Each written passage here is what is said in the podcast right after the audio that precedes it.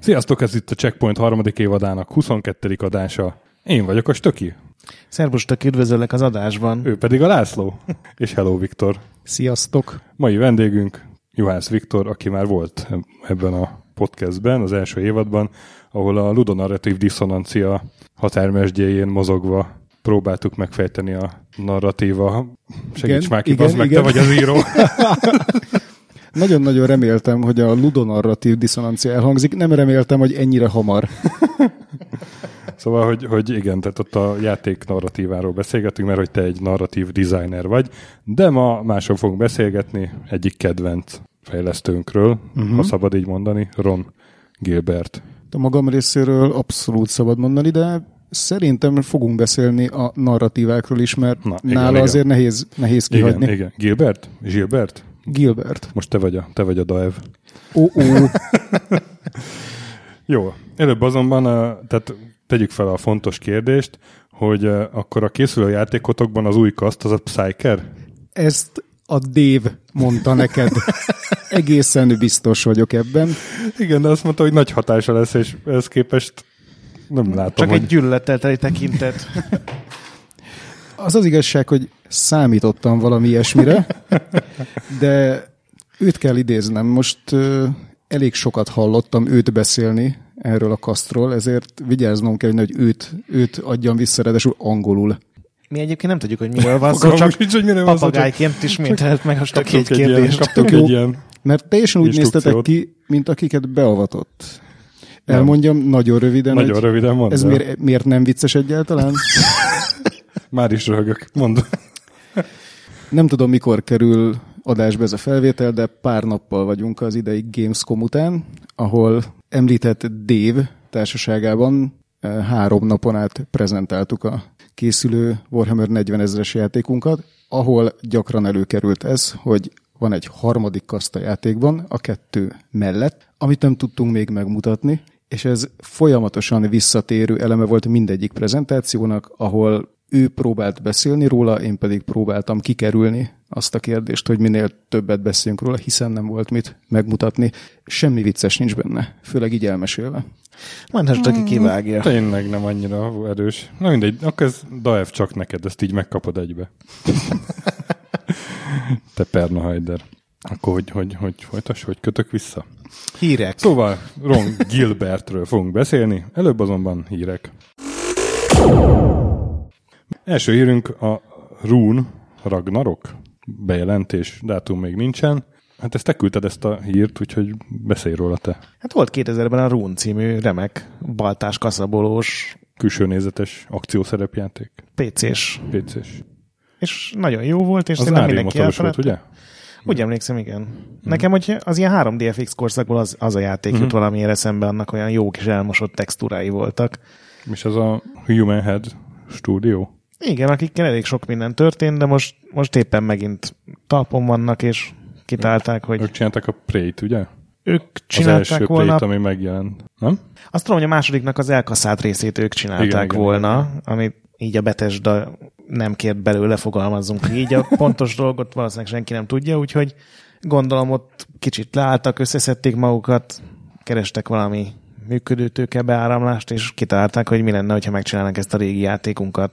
Open World, nagyon szép, szerintem megint Unreal motoros, sokat nem lehet róla tudni, de én azt is szerettem, azt a játékot, majd egyszer csináljuk róla egy minit. És lesz Secret of Mana 3D is. A Secret of Mana, most próbálok itt vizsgázni előtted, László, 1993-as japán szerepjáték, a Square adta ki, SNES volt az elsődleges platformja. Mit tökéletes. Igen? Még a japán címét, ha kiejtenéd, olyan agresszívan, mint az Actraiser-t. A Seiken Densetsu 2? Igen. De nem, az Actraiser az a de ott egy angol szónak volt a japánosított. Az Akutoraiza? Impossibiru? De ez japán szavak, ezért nem lehet megcsinálni. Seiken Densetsu, ez önmagában egy agresszív. Tényleg nem volt vicces, ez már egy ilyen adás lesz. Szóval Seiken Densetsu 2 ráadásul, volt Seiken Densetsu 1. Igen, aminek Final Fantasy Adventures volt a címe. Képzeld, ezt is kiegyzeteltem. Nagyon ügyes Final Fantasy Adventure. De hogy ez egy remake lesz, ez a Secret of Mana 3D, nyilván 3D-s remake, PC, PlayStation 4, Vita, úgyhogy a Xboxosok kimaradnak belőle. Igen. 2018. február 15, még a dátum is megvan. Igen, de Japánra be van jelentve a Seiken Densetsu trilógia, meg Switchre érdekes módon. Hála Istennek. Ami ugye az első három játék változatlan formában, úgyhogy... Te játszottál ezekkel? Mert így mondok mindenféle infokat, de fingom nincs, hogy milyen játék a Secret of Mana. A Secret of Mana egy nagyon, azon kívül, nagyon jó real-time. Klasszikusnak számít, meg nem tudom. Igen, hát gyakorlatilag egy ilyen Final Fantasy-szerű játék, csak real-time harcokkal, tehát ilyen Zelda szerűen van megoldva, ez a legnagyobb Final Fantasy Zelda szerűen. Uh-huh. Úgyhogy neked ez sokat így, mond. Igen, tehát légy szíves egy egytől a Chrono Triggerig terjedő skálán mennyire Final Fantasy? A Chrono Trigger a maximálisan Final Fantasy? 7. És tök így mennyire adta el most Gret neked ezt a játékot? Hát mindenképpen sehogy. Sehogy ott hát hallottam. Nézd az egytől. Nehéz a skálát megbecsülni az egytől a Chrono Triggerig úton, hogyha ez ráadásul a Final Fantasy-séget mutatja. Az egytől a posztál 2-ig terjedő skálán legalább egy hétrid. Úristen. De még nem szittem Nintendót. Még most kezdtük csak az adást. És lesz, legalábbis nagyon remélem, hogy lesz. Doom Diablo. Azonnal felkaptam a fejemet, amikor ez így szóba került. Megnéztem. Trélert, valami állat. Dollom művész nevű ember. User. Egy Dollom művész nevű állat. Csinált egy tech demót, ami egy Diablo 2, Doom 2 crossover. Szerintem az Doom 1, nem? Vagy... Doom 2 van a izébe írva. Igen. Videó megjegyzésébe írva. Még ez alapján bármelyik lehet még szerintem. Hát gondolom van benne dupla shotgun, és akkor már Doom 2. És egy ilyen Doom-os tengerészgyalogos osztja a Doom szörnyeit egy Diablo játékmenettel. Egészen elképesztő. Szerintem ez a, nem is tudom, a tökéletes elemek találkozása egy nerd számára. Igen. Nem tudom egyébként, hogy még mennyire hamar fogják ezt így lelőni, bárkik, ügyvédek, mi egymás, vagy hagyják, hogy megszülessen. Meg a Doom gondolom, tehát a Doom-ot már egy mindenen kiadják. Nem használ, szóval... úgyhogy szerintem miért ne? Csak... A Doom 1-nek, meg Doom 2-nek már szabad a forráskódja, tehát azzal bármit csinálhat, és gondolom a Diablo-ból semmit nem vesz át a kezelőfelület kinézetén kívül, az meg nem tudom, hogy... Igen, ez a nagy kérdés, mert azért elég hasonlított. Még meg is jelenhet, hogyha... De nagyon szórakoztató volt nézni. Mert szerintem így mind a két alapjátéknál sokkal rosszabbnak tűnt. Én játszanám. Én kipróbálnám. Én olyan nosztalgia árad belőle, hogy engem az... Törött plazma pisztoly esik meg. Engem az A hangok nagyon sokat segítettek rajta szerintem.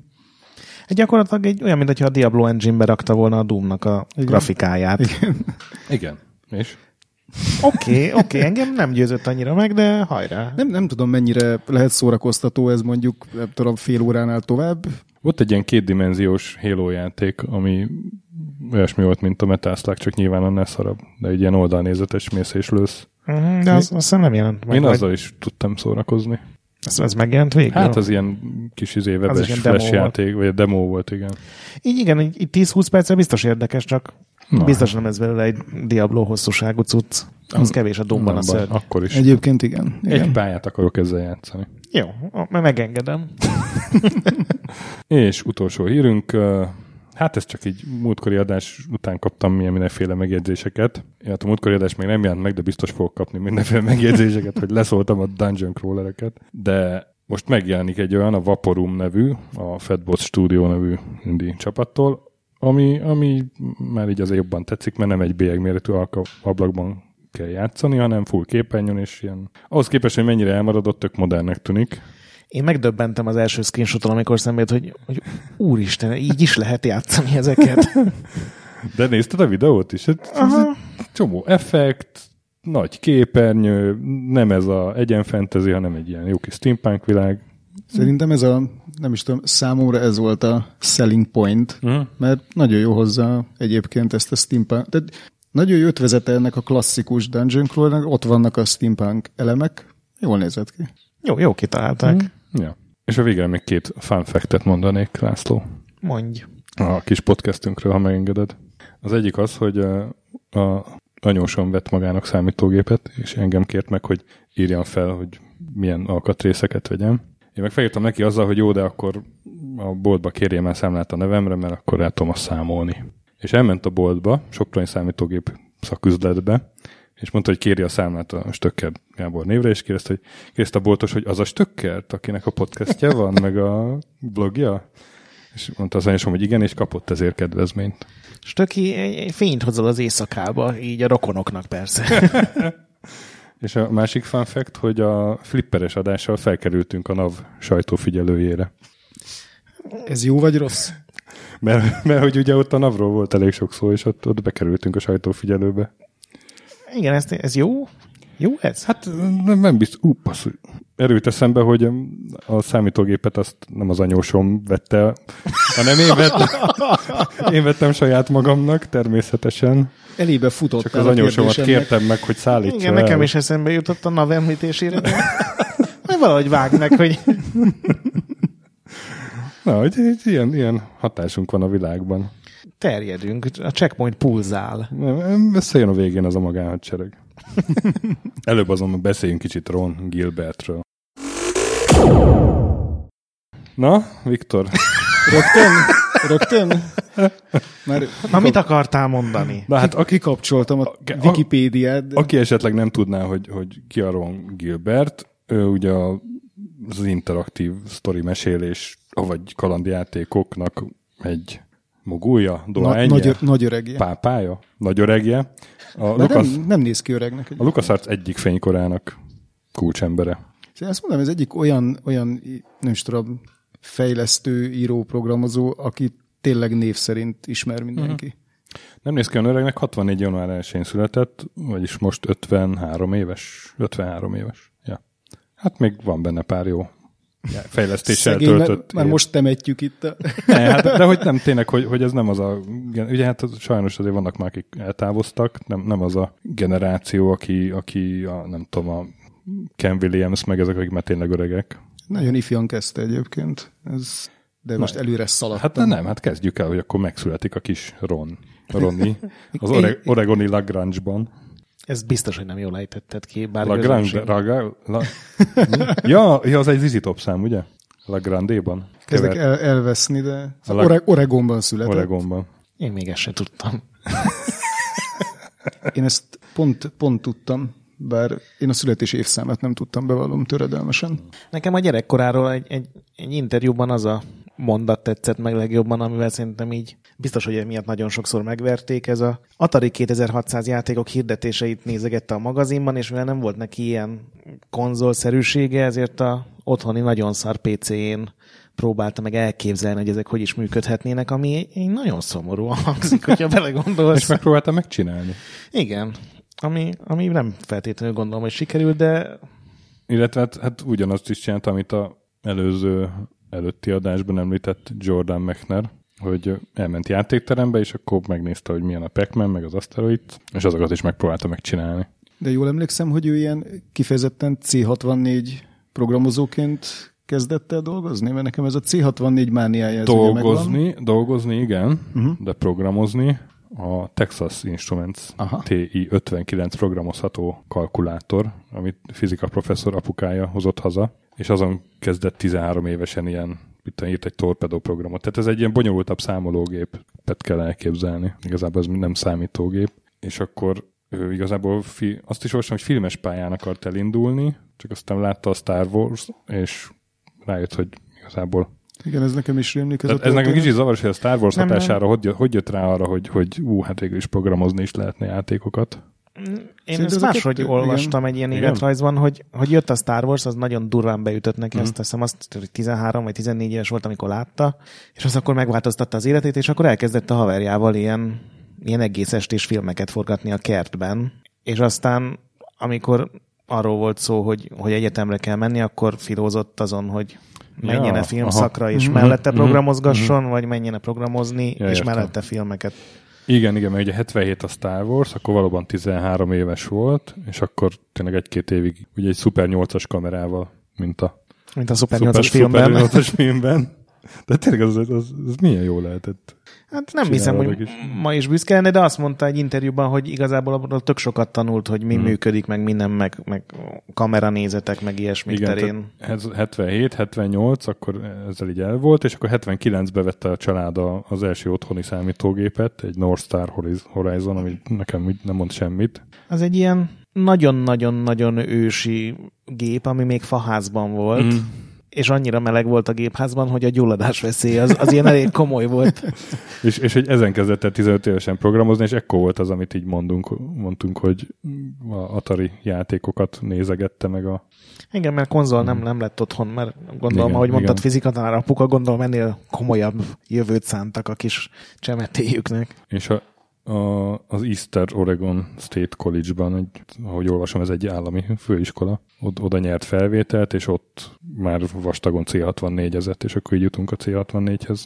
Ott írt az első profi fizetős programját, a Graphics Basic, ami a C64 Basic-jének volt egy ilyen kiterjesztése.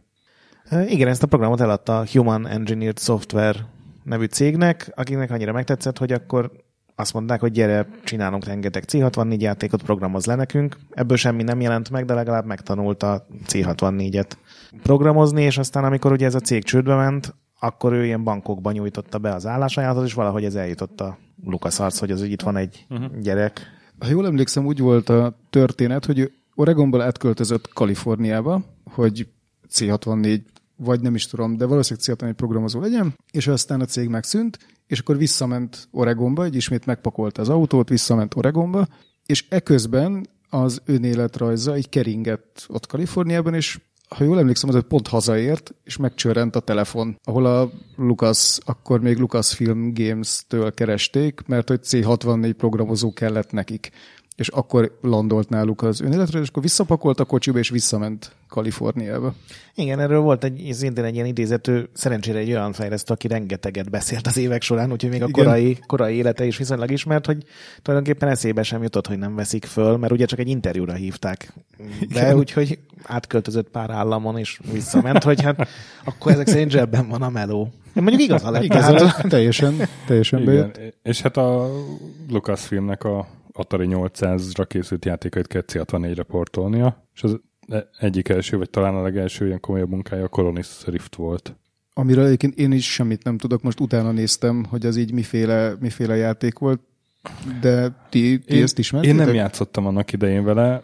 A Retrogamer többször is írt róla. Én úgy találkoztam vele, hogy már x évvel ezelőtt megnéztem, hogy mi volt ez, amit annak idején így játszak. Egy ilyen gondolkodtató űrszimulátornak tűnt, és azt most néztem meg, hogy a Noah Falstein volt a designere, akiről a Diges adásban volt szó. Ugye ő volt az egyik, aki a Spielberggel ott találkozott, hogy akkor megbeszéljék, hogy milyen játék lesz a Dig, aztán a sokadik designer fejezte be végül. Igen.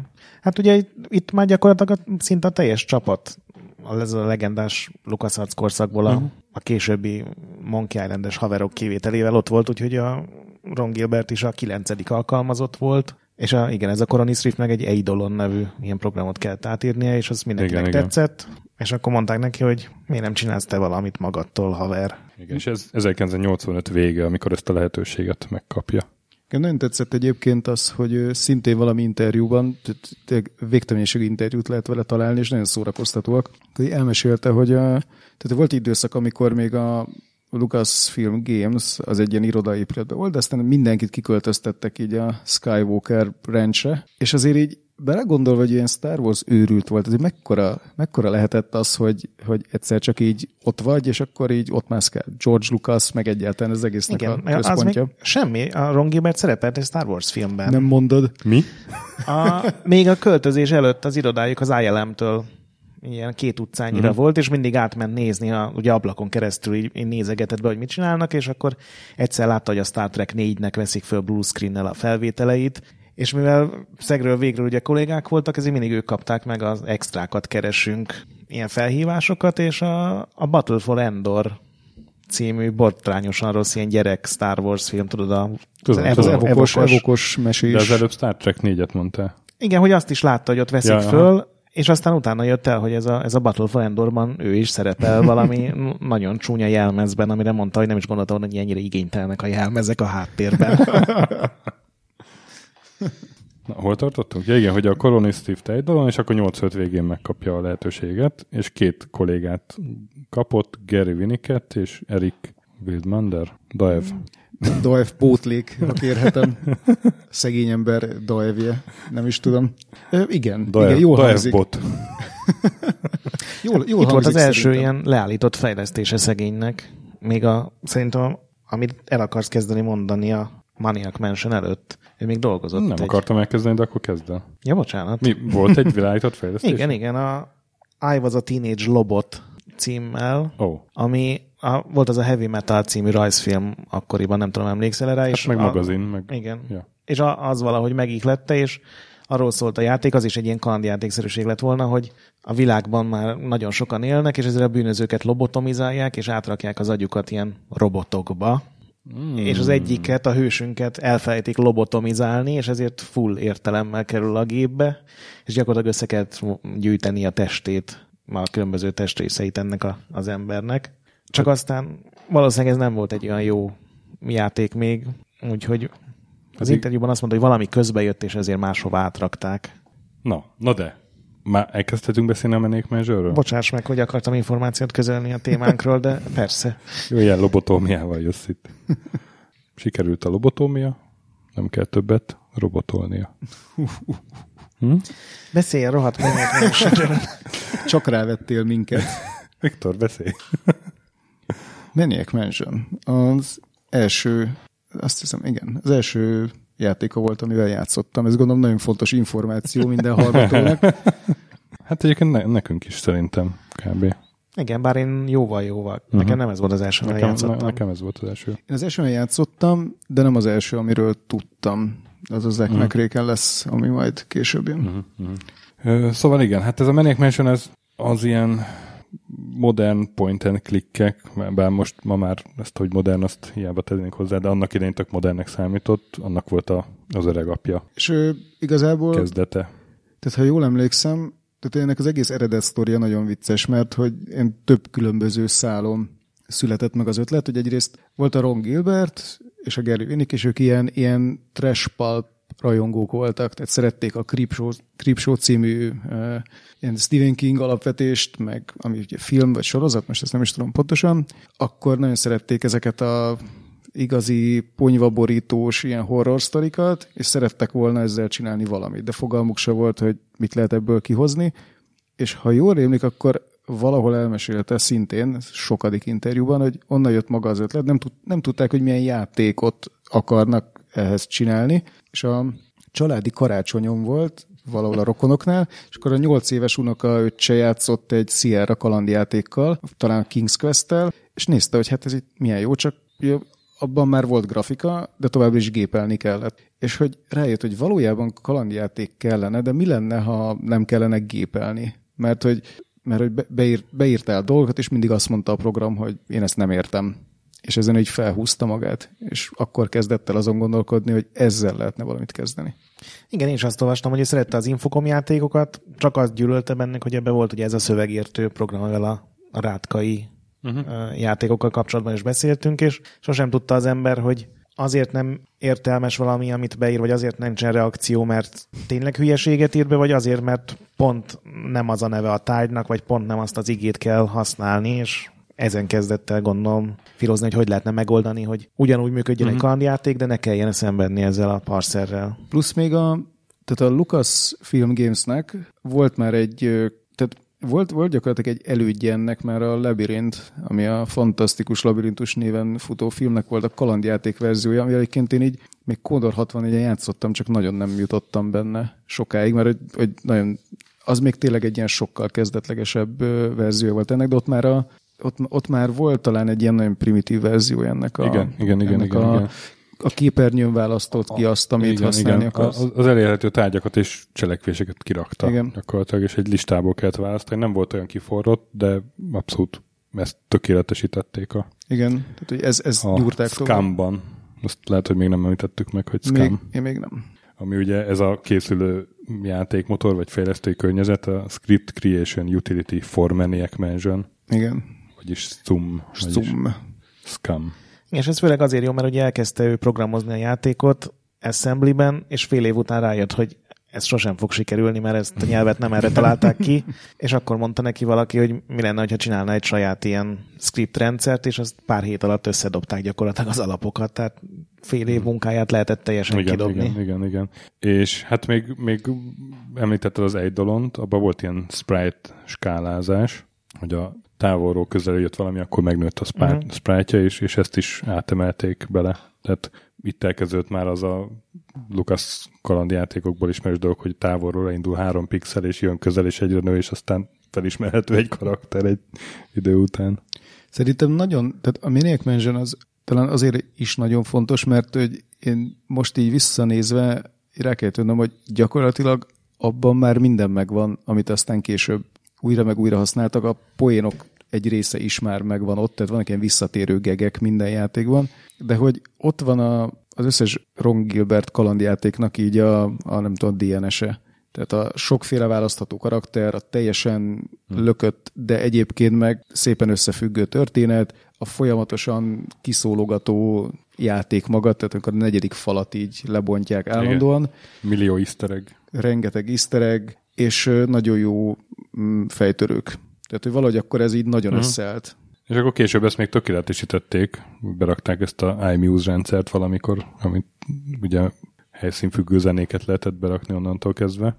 Igen, aztán az a Monkey 2 volt talán.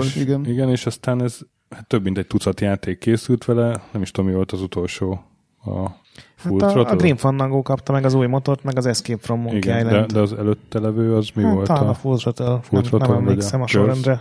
Full Throttle az a Monkey Island 3 után volt? Na mindegy, valamelyik a kettő közül. Tehát 97-8 körül. Igen, és játékról játékra fejlesztették, de azt olvastam, hogy az alapok 80%-ban még a legutolsóan is ugyanazok voltak. Tehát csak az ilyen speckó tárgyakat meg... Szóval egy bő 10 évet kiszolgált ez a motor, ami azért nem semmi. Egyébként mennyire vesszük alapvetésnek, hogy mindenki ismeri a Maniac Mansion-t? Mennyire akarunk róla beszélni? Szinte az alapokról mindenképp, hát... Ez az egyik legfontosabb játék. Gondolsz? Aha, mégiscsak így tehát a Ron Gilbertnél az a jó, és ugye az, hogy ilyen filmes, kreatív háttérből jött, az szerintem nagyon ott van mindegyik játékában, hogy nagyon, tehát ő írja, vagy írta, a játékai szövegeinek nagy részét, tehát ott van a creditsben, meg lehet erről tudni, és így döbbenetesen jól ír. Ez szerintem nagyon fontos. És hát a Maniac Mansionben meg ott van maga a sztori, ami valószínűleg egy ugyanolyan nagy csábító ereje játéknak, mint mondjuk ez az újfajta mechanika volt, vagy az, amit mondjuk egy Commodore 64-ből kihoztak akkoriban.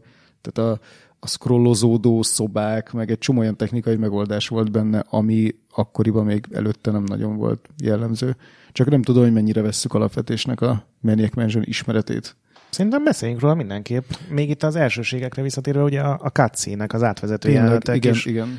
Ha nem is itt debütáltak, mert előtte volt pár játéktermi játék, ahol a pályák között volt pár ilyen nagyon primitív animáció, Donkey Kong vagy a Miss Pac-Man, meg a Karatekában is volt, ami nem sokkal előtte jelent meg, de ez volt talán az első, ahol így ezzel egy sztorit akartak elmesélni, és ugye nem mindig ugyanabból a szögből mutatták a dolgokat. Tényleg. Sőt, váltottak helyszínre, tehát láttuk a szereplőt, elment a kamera és megmutatta, hogy a ház másik részén mi történik. Igen. Ez egy visszatérő elem aztán minden játékában. És ez annyira új volt, bocsánat, hogy nem tudta, hogy nevezze el, úgyhogy átment a Lucas filmesekhez, tehát a filmkészítőköz is megkérdezte tőlük, hogy azt hogy hívjátok a filmben, amikor a kamera átvált a fősztoriról, és akkor mondták neki, hogy te hülye, hát ez a cutscene, hiszen vágunk a jelenetben. És akkor ez lett a neve ennek a feature-nek. Na, és ugye a sztoriban mennyire menjünk bele, azt kérdezed? Hát meg a játékmenet szerintem az egész. Aha. Hát a sztori az valóban egy ilyen igazi ilyen pulp történet. Konkrétan maga az alapja is egy pulp ilyen alapvetés, hogy lezuhan a meteor. A gonosz meteor, és megfertőz mindent. Ugye van tehát az egyik ilyen legjobb, szerintem ő filmekből indul, de az egyik ilyen legismertebb a Lovecraftnek van egy ilyen története, a Szín az űrből, ami minden viccet nélkülözve meséli ezt a történetet egyébként. Egy cutscene. Nevettem, de nem tudom miért. Ja, te így nevetsz. Ilyen, ha fáj a nevetés. De kizökkentünk a cutscene-ben. Ez a baj ezek. Ez az egyik baj ezekkel. Számos baj van ezzel. Igen, ez egy szükséges mellékhatás sajnos.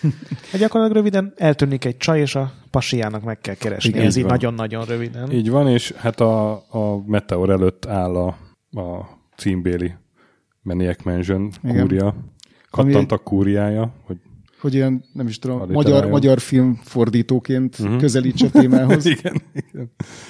Ahol hát él a nagyon, alapban nagyon furcsa, mi a család nevük? Edison család, igen. És az őrült Fred doktor, van a Edna nővér, a Edward, aki nem is tudni kinek a gyereke, de az igen. Egy gyerek, a furcsa Ed, Weird Ed.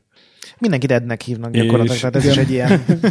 És aztán a Meteorból kimászik egy lila csáp, meg egy zöld csáp, a lila a gonosz csáp, és aztán az ott még elkezd ügyködni ebben a alapban. Titkos laborral, meg nem tudom mivel megvert kúriában.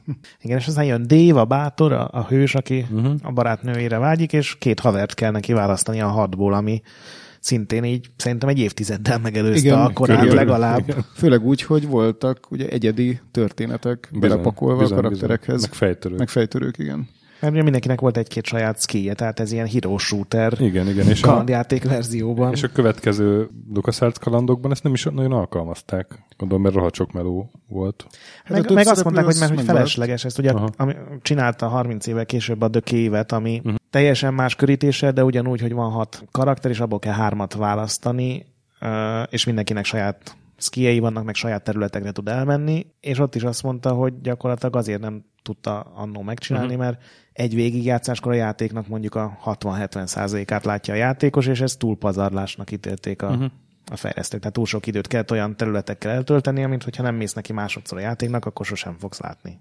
Ráadásul az is szerintem egy nagyon erős elem volt, hogy úgy indul a játék, hogy ott van tényleg egy karakterválasztó képernyő van, és gyakorlatilag a kor grafikájából kioszták azt, hogy mindegyik teljesen egyedi. Tehát, hogy van egy személyiségük, ránézel, van hát akkor még talán nem is punk csaj, de ez ilyen... A szörfös csaj. Nem, mert van egy szörfös srác. Szörfös srác van a vadítóan vöröshajú, ilyen kis fekete ruhás. Hát ez ilyen punk rocker. Six-pack-nyik. Igen. Később nem tudom, alterosnak hívták volna. Suzy Quattro. Igen. Fazon. Akkor van az okoska karakter. Bernard. Igen. Ugye ő az egyetlen, aki szerepel a Dave the Tentacle-ben. Hát meg a csápok. Igen. Igen. Szóval mindegyiknek nagyon, nagyon könnyen felismerhető ábrázata van, meg stílusa, ami szerintem megint egy nagyon vicces, mert én hosszú évek után is emlékeztem rájuk, hogy a nevekre, például a szörfös srácot nem tudom, hogy hívják már, de a többiekre azért emlékeztem. Igen, és ezekkor még a szerepjátékokban sem volt jellemző, mert ez még bőven a Wizardry sikeridőszaka, úgyhogy tényleg így.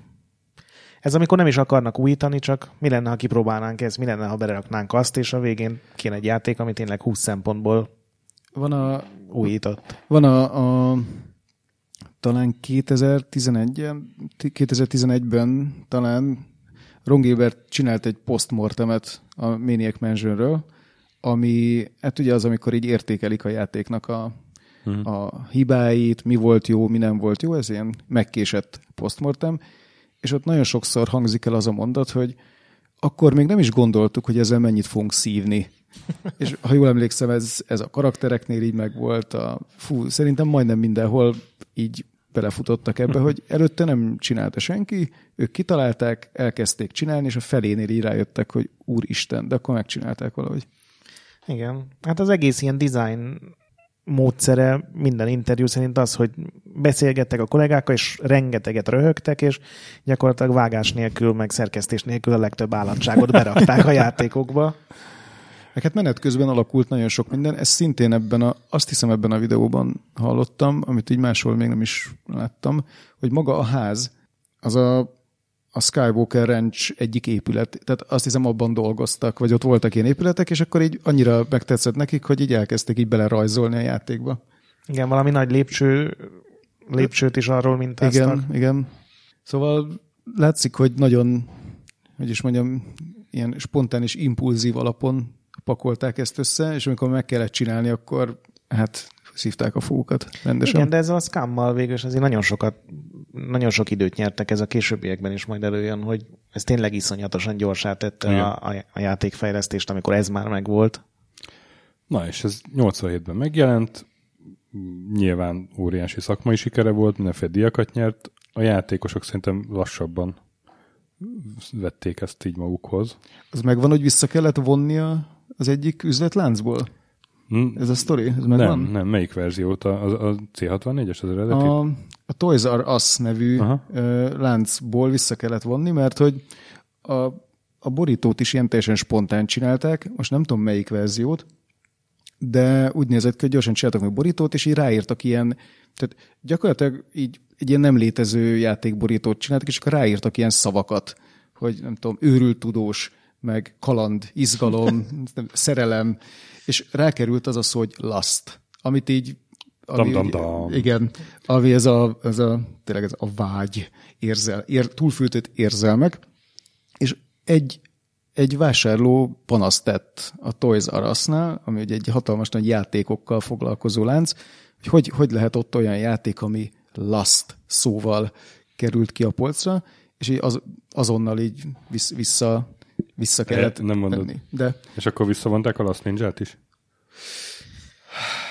Beszéljünk inkább arról, hogy amikor a NES kiadás került. Pont ezt akartam mondani, hogy a NES kiadás, hogy ott meg cenzurázták a NES kiadást. Igen, mert Amerikában ugye volt ez a Nintendo kód, ami szó szerint meg bevallottan direkt azért volt, hogy a vallásos csoportok minél kevesebb panaszt tegyenek a Nintendo ellen, úgyhogy volt egy nagyon hosszú lista, hogy mi nem lehet a játékban, úgyhogy ki kellett venni a nem tudom a Playboy magazint, pedig nem látszott belőle semmi, mert 3 pixeles volt, csak hát már a leírás ugye undorító.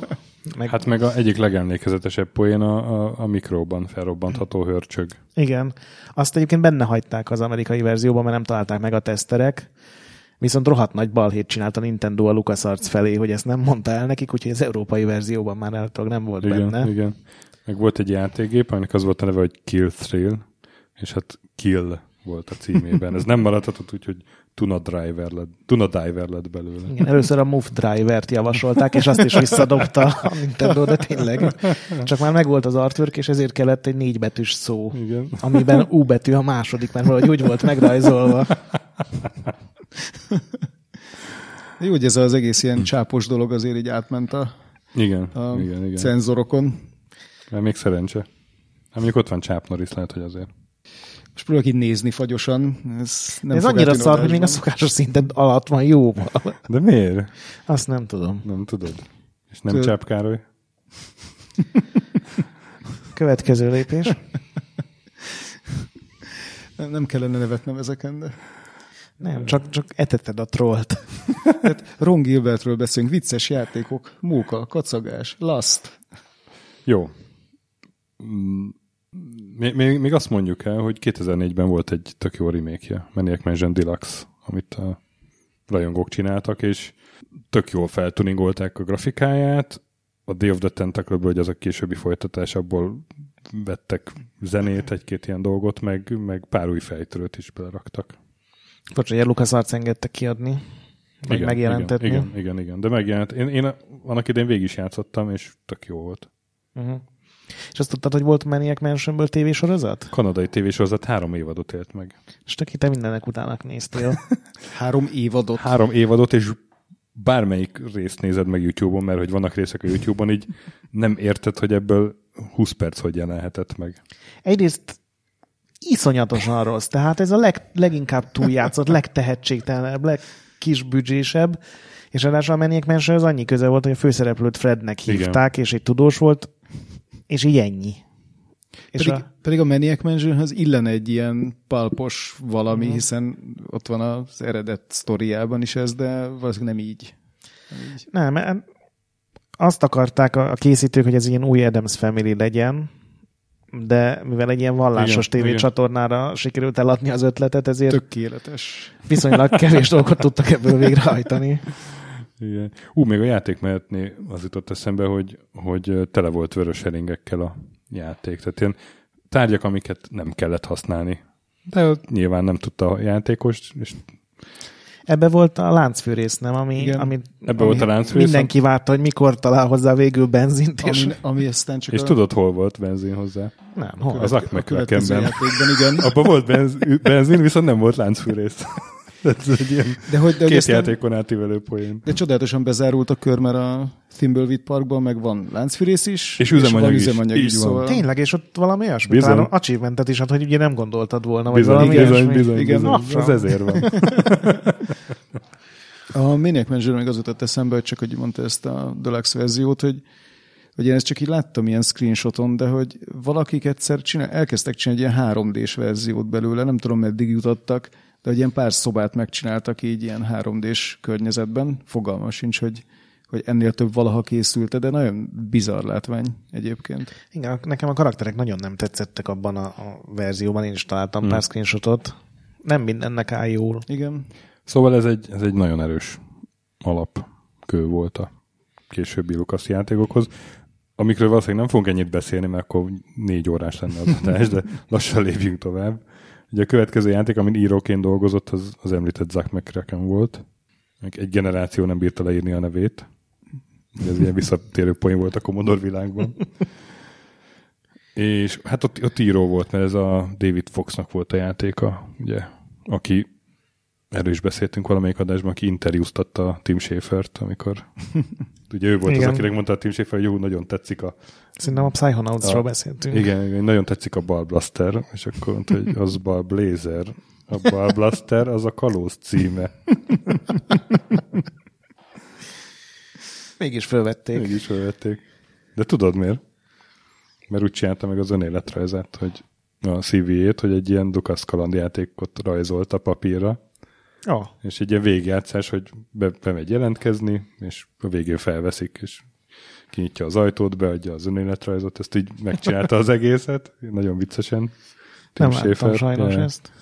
Én szerintem a Zack McCrackenen is nagyon érződik az, hogy ebből a Maniac Mansion formulál merített, egyrészt ez is teljesen lökött, tehát az egész játék arról szól, hogy jönnek az idegenek, akik úgy akarják leigázni a földet, hogy nem tudom, hány herces búgást raknak a telefonba, és ettől mindenki elhűl. És akkor van Zack, és van még két. Tehát ott is megvan az, hogy három karaktered van, de köztük már váltogatni kell. Igen. Tehát nem az, hogy kiválasztod az elején, hanem szép sorban összeszeded őket. És ott is több helyszínen, tehát néha különböző helyszíneken kell különböző dolgokat csinálni, és akkor történik valami az adott helyszínen. És az egész ilyen, tehát az, ami mondjuk a Maniac Mansion volt ezekkel a régi horror sztorikkal, a Zack McCracken az ugyanezekkel az UFO-s. Erre voltak az idegenek, van az ősi civilizáció, az ilyen Däniken féle, itt voltak az ősök, és hagytak ránk mindent. Van benne egy kis sci-fi, mert hogy a Marson is van egy szál, ami ott játszódik. Szóval egy ilyen nagyon érdekes katyvasz az is, de teljesen jó értelemben. Igen, ott meg a David Fox nyilatkozta, hogy ő egy ilyen vidám, de azért így földhöz ragadtabb játékot akar csinálni, és akkor jött a Ron Gilbert, és egy ilyen kapitális állatság lett belőle a legjobb értelemben. És jön az elején a pék, és kidobja a kenyeret az utcára, a kenyér meg áttöri a betont, erre nagyon emlékszem, hogy az aszfaltot betöri a kenyér. Nem valami álomjelenettel kezdődik? Vagy az a főcím? Az a főcím. Igen.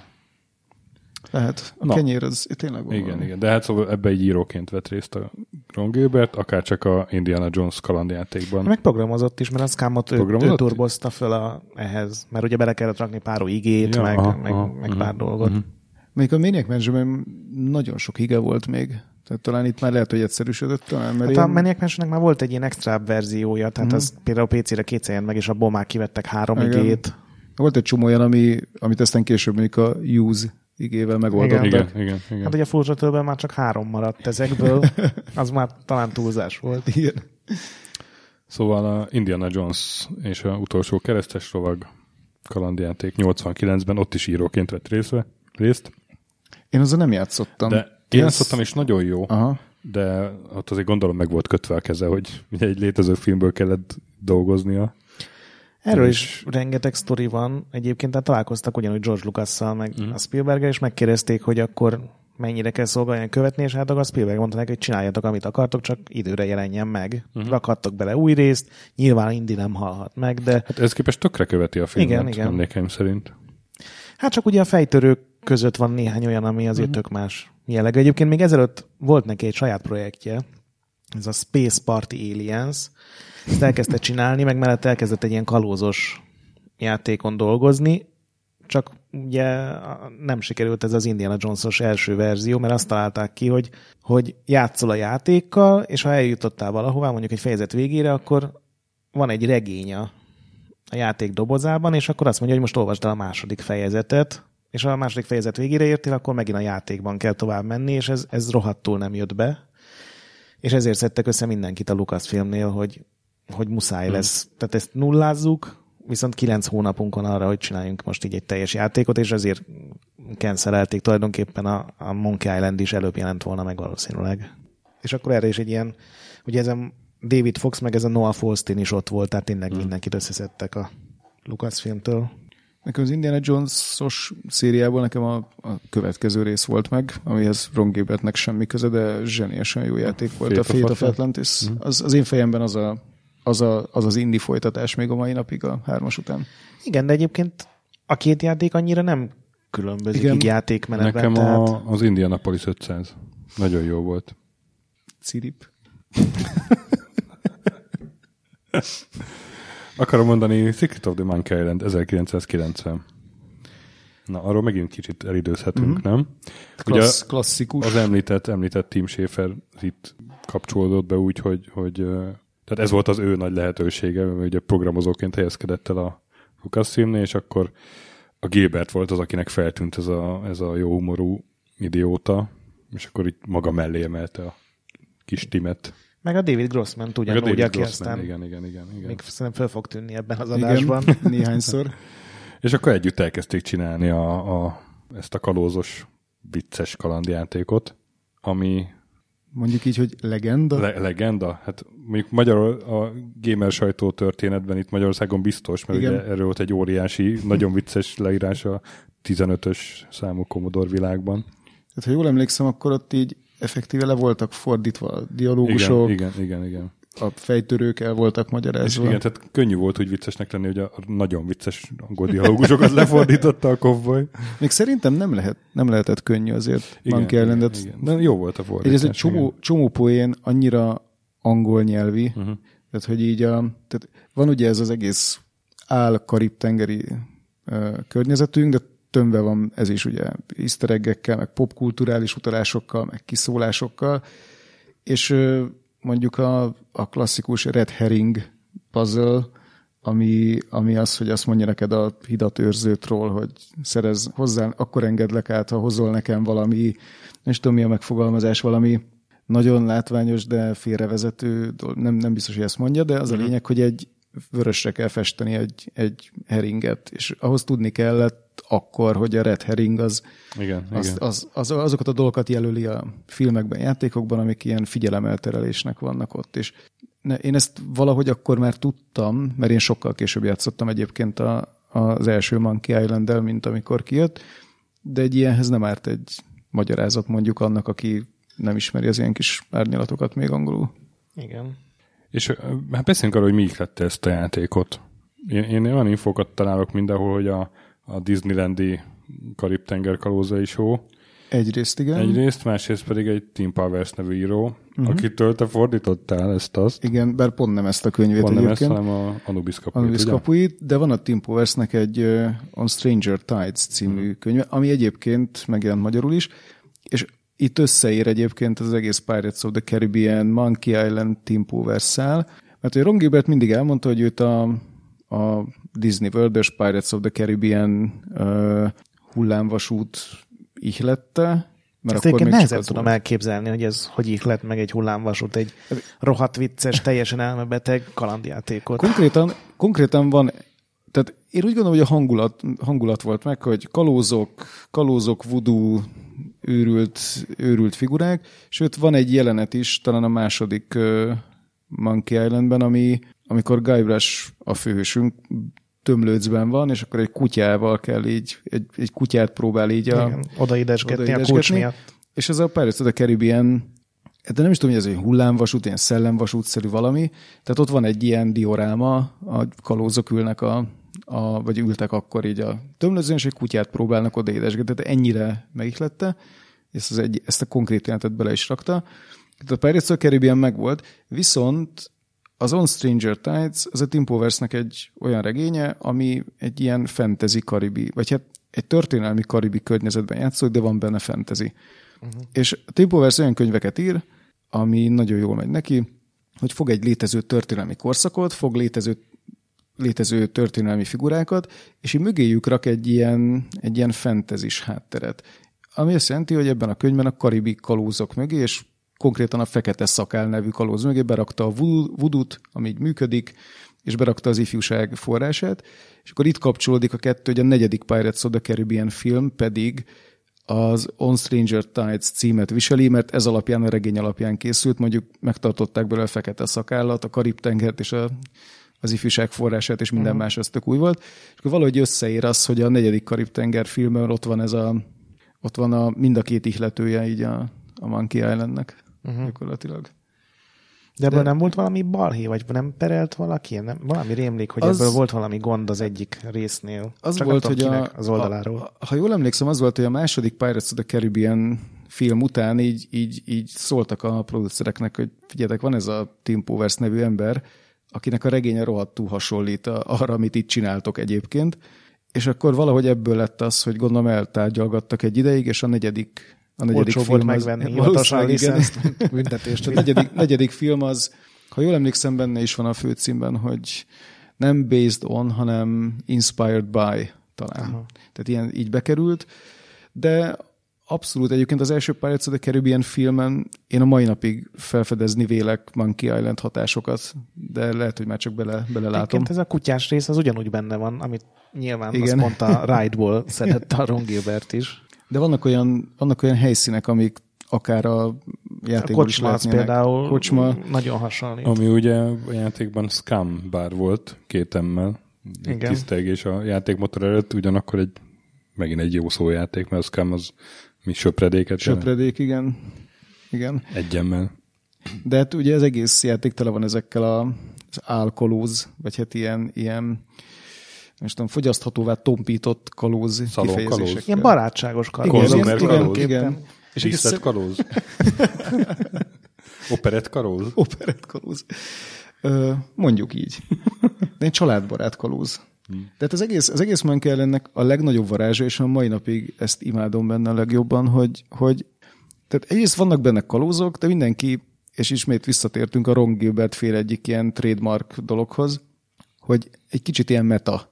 Tehát, hogy mindenki tudja magáról, hogy ő kalóz, és kalózoknak bizonyos dolgokat csinálniuk kell, mondjuk kincseket gyűjteni, meg feldúlni falvakat, meg inni, de hogy valahogy ezt úgy játsszák el, mintha gyerekek kalózosdit játszanának, és ez így nagyon szerethetővé teszi az egészet. És akkor ott is megvan mellé ez a voodoo hangulat, tehát ugye van Guybrush Threepwood, aki felbukkan az első részben, hogy ő kalóz akar lenni, és hát ezt a célját akarjuk majd így vele együtt elérni.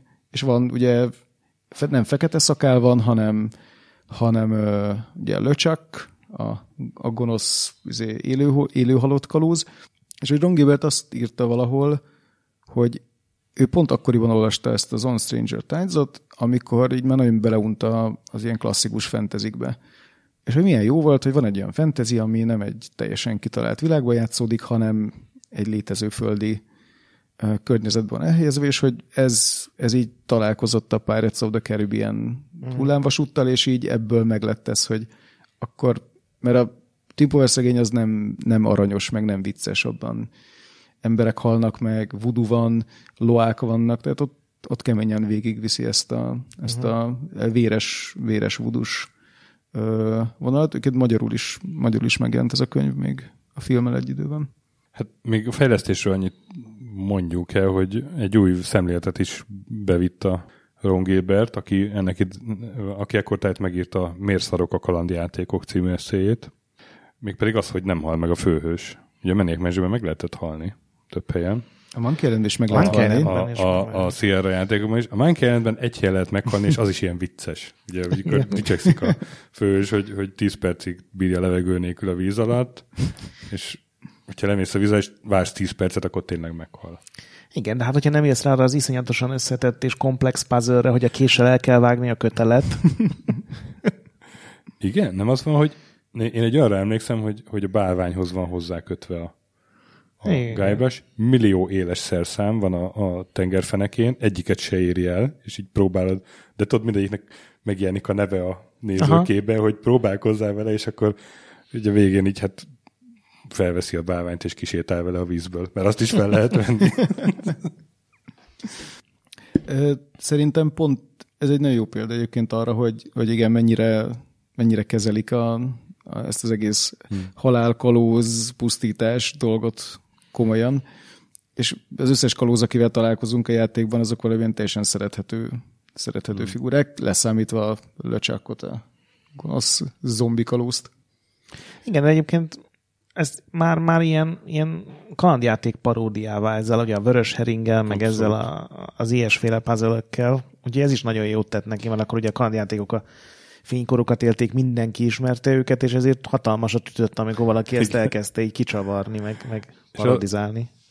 Retrogamernek adott pár éve egy interjút, és azt olvastam, azt mondja, hogy programozás közben született konkrétan a sztori, és ezt már nem nagyon lehetne megcsinálni. Hogy például, tehát minden menet közben alakult, például a Guybrush-nak a szerelme, az Elaine, az eredetileg egy gonosz karakter volt, és a szópárba is így közben született. A Gilbertnek feltűnt, hogy nézett ilyen filmeket, hogy inspirálódjon, de akkor bőven készült a játék, és feltűnt, hogy milyen sokat pofáznak ezekben a régi vívós filmekben, ilyen héttengerőt. Errol filmféle az volt. Egyébként ha már a hogy is van? Insulting sword fighting, vagy insult? Most nem is tudom, hogy mi a pontos megnevezése. De hogy az megvan, hogy ezeket kiírta? Ezt te tudod? Hú, én ezt valahogy tudtam, várjál. Jaj. Mert maga Orson Scott Card. Orson Scott Card, igen, basszus, tudtam, hogy valamelyik skifíró, igen. Tehát azt, hogy hogyan került Orson Scott Card, ez a meló, hogy így nem tudom, tehát, hogy így figyeljen Mr. Mormon. Mr. híres Mr. Ender's Game. Tehát, hogy lenne itt egy ilyen kis feladat. De ha jól emlékszem, az volt, hogy a gyerekeivel együtt így sorban találták ki, hogy ez egy családi szórakozás volt náluk. De ez nekem egy pár éve volt meg ez az info, és teljesen ledöbbentem rajta. Főleg úgy, hogy ezek ilyen legendás párosítások, hogy ugye meg kell tanulnunk, hogy melyik inzultusra, a válasz. Mindig van több, ami rímel. Igen. És van belőlük egy nagy adag, és aztán a harmadik részben visszatérnek ismét, és nagyon szórakoztató egyébként. Vagy mondjuk itt nagyon erősek az ilyen negyedik falat ledöntő poénok, hogy így szó szerint kinéznek a karakterek. Igen, meg beszél a játékos, az a Guybrush is szerintem néha. A Guybrush pont, ha jól tudom, vagy jól emlékszem, akkor pont nem, de ilyen mellékszereplők beszélnek a játékoshoz, és Guybrush meg nézi, hogy kihez beszélnek. Mert például többször előjön, hogy most ez egy $59 játék plusz adó, és így nyilván ez megéri, és így többször elmondják neked, hogy jóba fektetted a pénzedet, meg... Ebben vagy a második részben volt a Diget reklámozó fickó. Szerintem, azt nem tudom, a harmadikban a Loom-ot reklámozzák, azt tudom. Az elsőben reklámozzák a Loom-ot. Nem, a harmadikban a Grim Fandangot reklámozzák. Igen. Van a kalóz a kocsmában, hogy kérdezz a Loom-ról, és bármiről kérdezed, azt mondja, hogy állj. És ha a Loom-ról kérdezed, akkor hát a csodálatos Loom-mal, szokaszat kalandjátéka, majd mindjárt megjelenik, vedd meg. Illetve van az a poén, amit aztán ez egy ilyen Maniac Mansion-re hajazó ötlet, tehát hogy kitalálták, hogy vicces lesz, és nagyon megbánták.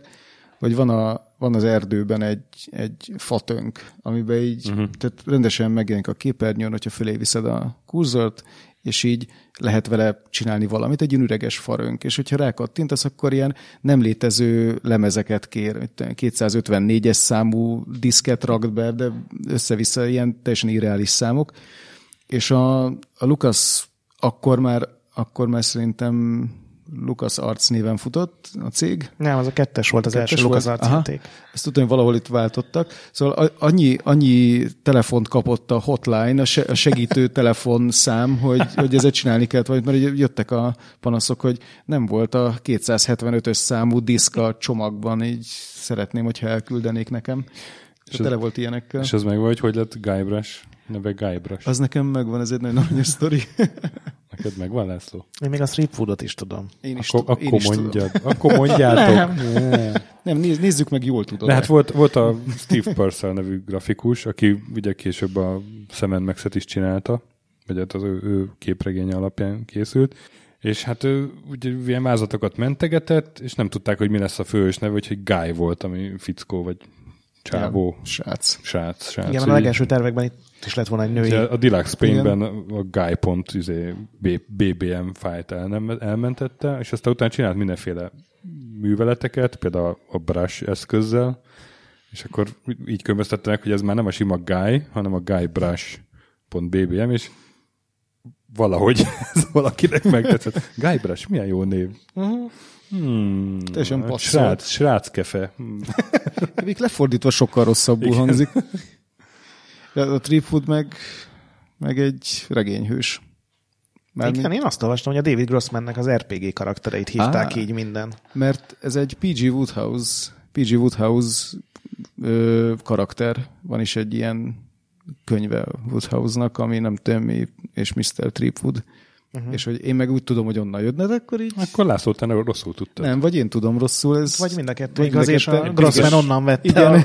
Biztos vagyok benne, hogy a László tudja rosszul. Valószínűleg. $135,000 volt a büdzsé, és az öreg Gilbertnek küzdenie kellett, hogy ezt az iszonyatos tömegű pénzt odaadják neki. Most, pedig az nem volt sok akkoriban se. Állítólag az nem volt olcsó kalandjátékoknál. Pedig aztán gondolom már első nap bejött ez a pénz. Azt egyébként nem tudom, hogy ez most így, tehát hogy ez mennyire volt ilyen hányatott fejlődés. A Maniac Mansionről egy csomó sztori van, hogy ugye mennyit szenvedtek, meg egy csomó dolgot ott találtak ki. Én persze nem tudom, hogy ez mennyire volt egy sima ügy. Hát 89-ben kezdték el fejleszteni, és 90. októberben jelent meg. A Schaefernek is, meg a Gilbertnek is volt egy interjúja, azt mondták, hogy ez volt a legvidámabb fejlesztés, amin valaha dolgoztak, hogy a Gilbert irodájában volt egy biliárdasztal, és akkor így mellő után ott maradtak, biliárdoztak, és közben találták ki az összes poént, karaktert, szöveget. Mondjuk ez szerintem érződik rajta. Még a másolás védelme is vicces volt. Nem tudom, ez melyik? Nem, nincsen. Egy ilyen kalózos tárcsa volt benne, ilyen kalózok fejét lehetett elforgatni. Egy ilyen papírtárcsa. Az én verziómban nem volt. És az pár éve felkerült az internetre, és ilyen forgatható formában. Vicces. És sikeres volt egyébként akkoriban? Mert ugye én már ilyen kultjátékként ismertem meg. Sikeres volt. Igen. Mondjuk el adatot sehol nem találtam. Én is csak ezek... az, hogy hát több 100,000 lehetett. Szerintem milliós nagyságrendet nem ért el, de... Hát az újrakiadásokkal, meg rengeteg platformra... Újrakiadásokkal persze, de hogy annak idején ott 90-91 környékén, de hát rögtön jött a második rész. Úgyhogy biztos, hogy sikeres volt. LeChuck's Revenge, az 91-92-ben jelent meg. Szerintem 91. Ugyanaz a csapat, egy év alatt gyakorlatilag ugyanazzal a Scammal összerakták. Csak át kellett írni a LucasArts logót, hát LucasArtsra a logót, és ennyi volt. Igen, megváltozott a név is, a logó is. És hát azért olyan poénok voltak már, amik még az első rész sem engedett meg magának. Melyikre gondolsz? Hát akkor használja a majmot, a Guybrush. ugye ez is egy szójáték, a Monkey Wrench. Az... Ugye, hogy az a red herringgel ér fel egyébként így. Igen. Az a külföldi piacokon jól működhetett. hogy ott meg kell szerelni a majommal a, nem tudom, vízpumpát. És akkor... Igen, és hogy a Monkey Wrench, mint a harapófogó. Igen, és akkor mielőtt, tehát van, majmot így előveszi a kabátja alól, van egy ilyen nagy zubbonya ugye a második részben a Guybrushnak, és mielőtt visszatenni a majmot a zubbonyba, így nagyon félreérthető mozdulatokat tesz vele. És így felvonja a szemöldökét, és pontosan ez a játszik a majommal. Pontosan ez történik. Illetve hát a legvége. A legvége az... Az mi az úristen? Az szerintem a játék történik, tehát ilyen nem is tudom, Lost szintű, Lost sorozat finálé. És a Tim Schafer-t egyszer megkérdezték, hogy na hát mégis, mi az Isten ez a befejezés? És azt mondta, hogy hát ezt a befejezést csak a nagyon-nagyon okos emberek értik igazán a játék végét, és hát én nem vagyok okos, úgyhogy fogalmam sincs. Valószínűleg nagyon részegek voltak, amikor kitalálták. De akkor most már mondd el, hogy... Hát nem lehet nagyon tudni, ugye az van, hogy tehát egyrészt maga a második rész az egy tökéletesen jó folytatás, mert hogy a legjobb folytatások azok ugye megőrzik az első hangulatát, mindenben növelik a téteket, van karakterfejlődés, mi egymás, és ez itt teljesen megvan. Itt már Guybrush az nem csak kalóz akar lenni, hanem kalóz, vizuálisan is megváltozik. Az első részben még egy ilyen fehér, gyolcsinges, ilyen kicsit ilyen senkiházi, ilyen kis kölyök. Itt már rendesen megvan a kalózkabátja, meg nem tudom, hosszú haja a cofban. Van benne románc, kaland, ugye ez a klasszikus izék ráhúzhatóak, lust, na jó, lust az nincs. És igen. És itt kincskeresés van. Az első részben le kell győzni a zombikalózt, akit természetesen visszatér.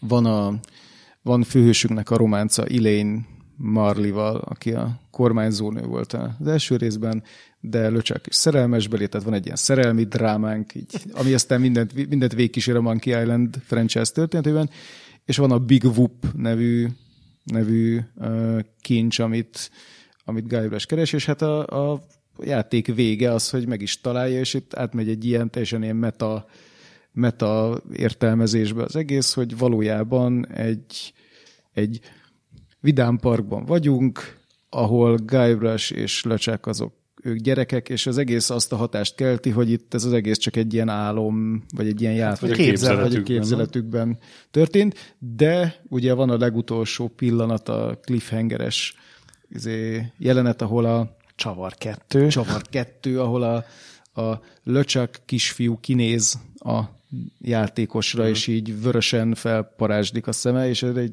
még a mai napig emlékszem egyébként. És akkor így látjuk, hogy a Vidám Park neve Big Whoop. Igen, tényleg, igen, ez így mellé. És az van, hogy ez volt az utolsó Monkey Island játék, amin a Ron Gilbert dolgozott, és ő mindenhol elmondja, hogy ő akart egy harmadik részt, meg volt, hogy miről szólna. Az sose derül ki például, hogy mi a secret, mi a titok, mi a Monkey Island titka, a majomsziget titka. Én abban 100%-ig biztos vagyok, hogy nem volt ilyen, tehát ez jól hangzott ez a játéknév, és hogy utólag mit találtak ki. Egyébként én is gyanítom, ugye azt mondja mindig, hogy ő tudja, hogy ez mi lett volna, abszolút semmiben nem hasonlított volna arra a harmadik részre, ami aztán megjelent, és senkinek nem árulja el. Tehát, hogy ez a igen, ez a kicsit gyanús, de hozzá teljesen illik. És hát aztán a harmadik rész, ami később kijött. A 97-ben. Ami be kell vallanom, nekem az volt az első Monkey Island játékom, én utána játszottam. Nekem is. És én imádtam, és nagyon szörnyű, hogy egy olyan játékot szeretek, vagyis mondjam, feltétel nélkül, ami pont a mester Ron Gilbert áldását nem hordozza magán. Hát egyébként magán hordozza, mert annyiban, hogy én sorba játszottam, és mind a hármat szerettem, és nincsenek ilyen rossz érzéseim, mert az egy ilyen kisebb csoda, hogy az eredeti fejlesztők senki nem volt benne, mégis szerintem zseniális, tök hű volt az előtthöz. És akkor tehát benne volt a szópályba is, igen. Ugye vissza, csak még Banjo párba is volt, tehát ott igen. Mindig kitaláltak egy csomó olyan új ötletet, ami bele... Megmagyarázták, tehát igazából megoldották ezt a második rész végi jól, igen, volt egy tök jó szinkronhang. Az ugye először lett szinkronhangja mindenkinek. Igen. És volt egy rajzfilmes stílusa, ami szerintem a mai napig én azt mondom, hogy ez állt a legjobban a kalandjátékoknak. A kalózda. Ugye, hogy ez volt a legszebb LucasArts kalandjáték? Azok bizony. A felhők, az a világ legjobb felhők. Hát a zenéje is. Tehát a zene, a felhők... A, és a 3DFX támogatás gomb benne, amiért gondolom ugyanúgy hívták a hotline-t. És a Pirate I Was Meant to Be című. Mai napig el tudnám dudolni, csak nem akarok én is tudnám hallgatóknak így. Na és akkor megkérdezték Ron Gilbertet, hogy akkor mi a véleménye a Monkey Island 3-ról, és azt nyilatkozta, hogy ő nagyon szereti, tök jól meg van írva, megőrizte a első két rész hagyományait, de egyedül az nem tetszik neki, hogy a vége, hogy a hogy az ilyen happy end a Guybrush meg az Elaine összejönnek és elhajóznak a naplementébe, hogy ő nála az elő nem fordulhatott volna. Akkor lehet, hogy ezzel kevertem, mert én úgy emlékeztem, hogy a Ron Gilbert így nem kedvelte. Nem, az a négyes volt, amire azt mondta, hogy ott 10 percet játszott vele, és kitépte a haját. Volt egyedül szerintem. Igen. Én végigjátszottam a négyes, sőt, én akkor így szerettem is, bár az a 3D megoldás az, ami iszonyatosan kocsmány volt. Ez egy ronda 3D-s kalandjáték, viszont volt, abban is megvolt azért a Monkey Island hangulat. Legalábbis én megtaláltam benne, egyébként, de messze nem volt a legjobb. Egyébként ez nem egészen igaz, hogy nem dolgozott több Monkey Island játékon, mert ugye a Dave Grossmannek van a Telltale nevű cég, ami azóta már mindenféle rendekhez csinál. Pont ma olvastam, hogy nem lesz több Sam & Max és Monkey Island, mert hogy ez a cég már nem erről szól. Igen, sajnos. Szomorú. De hogy voltak Monkey Island játékok, vagy egy játék volt? Hát ez a Monkey Island, az is egy ilyen epizódikus igen, és ott ilyen szakértőnek konzultánsnak felkérték. Ez a Visiting Professor of Monkeyology volt. Ami szerintem az volt, hogy egyszer 2 órára átment, és sörözött egyet a Grossmannel. És aztán ugye volt a 2 Special Edition, amikor felújított grafikával az első 2 rész. És a harmadiknak meg nem kell Special Edition, azt ma is lehet játszani. Szerintem azt nem tudták volna, tehát az... Nem, tehát hogy? Tök jó. Az zseniális, bár nem az, hogy a harmadik ilyen, nekem az rémlik, és az lehet, hogy így tehát, hogy például én nézegettem a Gogon, és nincsen. Az nincsen sehol. Nincsen sehol, igen. Pont az a rész nincs sehol. Pedig, hát nekem tényleg emblematikus, nagyon-nagyon megtalálta ott magát, így. Na és ugye a Monkey Island 2 fejlesztés vége felé volt az, hogy felállt a Ron Gilbert és elment a LucasArts-tól. És akkor saját céget alapított, Humongous Entertainment. Humongous. Köszönöm, Dave. Nagyon szívesen. Egy másik LucasArts producerrel, Shelley Day-jel. Ami hát egy ilyen gyerekjáték stúdió volt, ugye? Igen, hát az a hivatalos sztori, hogy látta, hogy rokonoknál meg máshol is, hogy gyerekek játszanak a Monkey Island-del, és hogy iszonyatosan élvezik, hogy ki tudják nyitni az ajtót, meg tudják irányítani a karaktert, de semmit nem értettek a humorból, a puzzle-ök nyilván túl nehezek voltak nekik, és ugye erről valamiért neki az jutott eszébe, hogy akkor mi lenne, ha következő évtizedemet azzal tölteném, hogy direkt gyerekeknek csinálok kalandjátékokat, olyan, hát ez lehet, hogy csúnyán hangzik, de lebutított vagy egyszerűre vett fejtörőkkel, meg barátságos karakterekkel, ami tényleg a gyerekekhez beszél, és nekem ez nagyon furcsa váltás, meg éles váltás. Lehet, hogy voltak valami más ilyen LucasArts-os problémák, bár erről semmilyen hír nagyon pletyka sincsen. Békésnek tűnt így. Hát még ugye licenszelte a Scummot is. Igen. A saját motorját, ugye? Igen. Hát ha más sztori lenne, akkor lehet, hogy azért nem ment volna el egy gyerek játék, stúdiótalapítás. Tényleg kitartott az ötlete mellett elég sokáig. Igen. 9 év, 47 játék. Engem erre 9 évvel is veszített szegény. Put-put, meg Fatty Bear, meg Pyjama Sam, nem tudom milyen nagyon.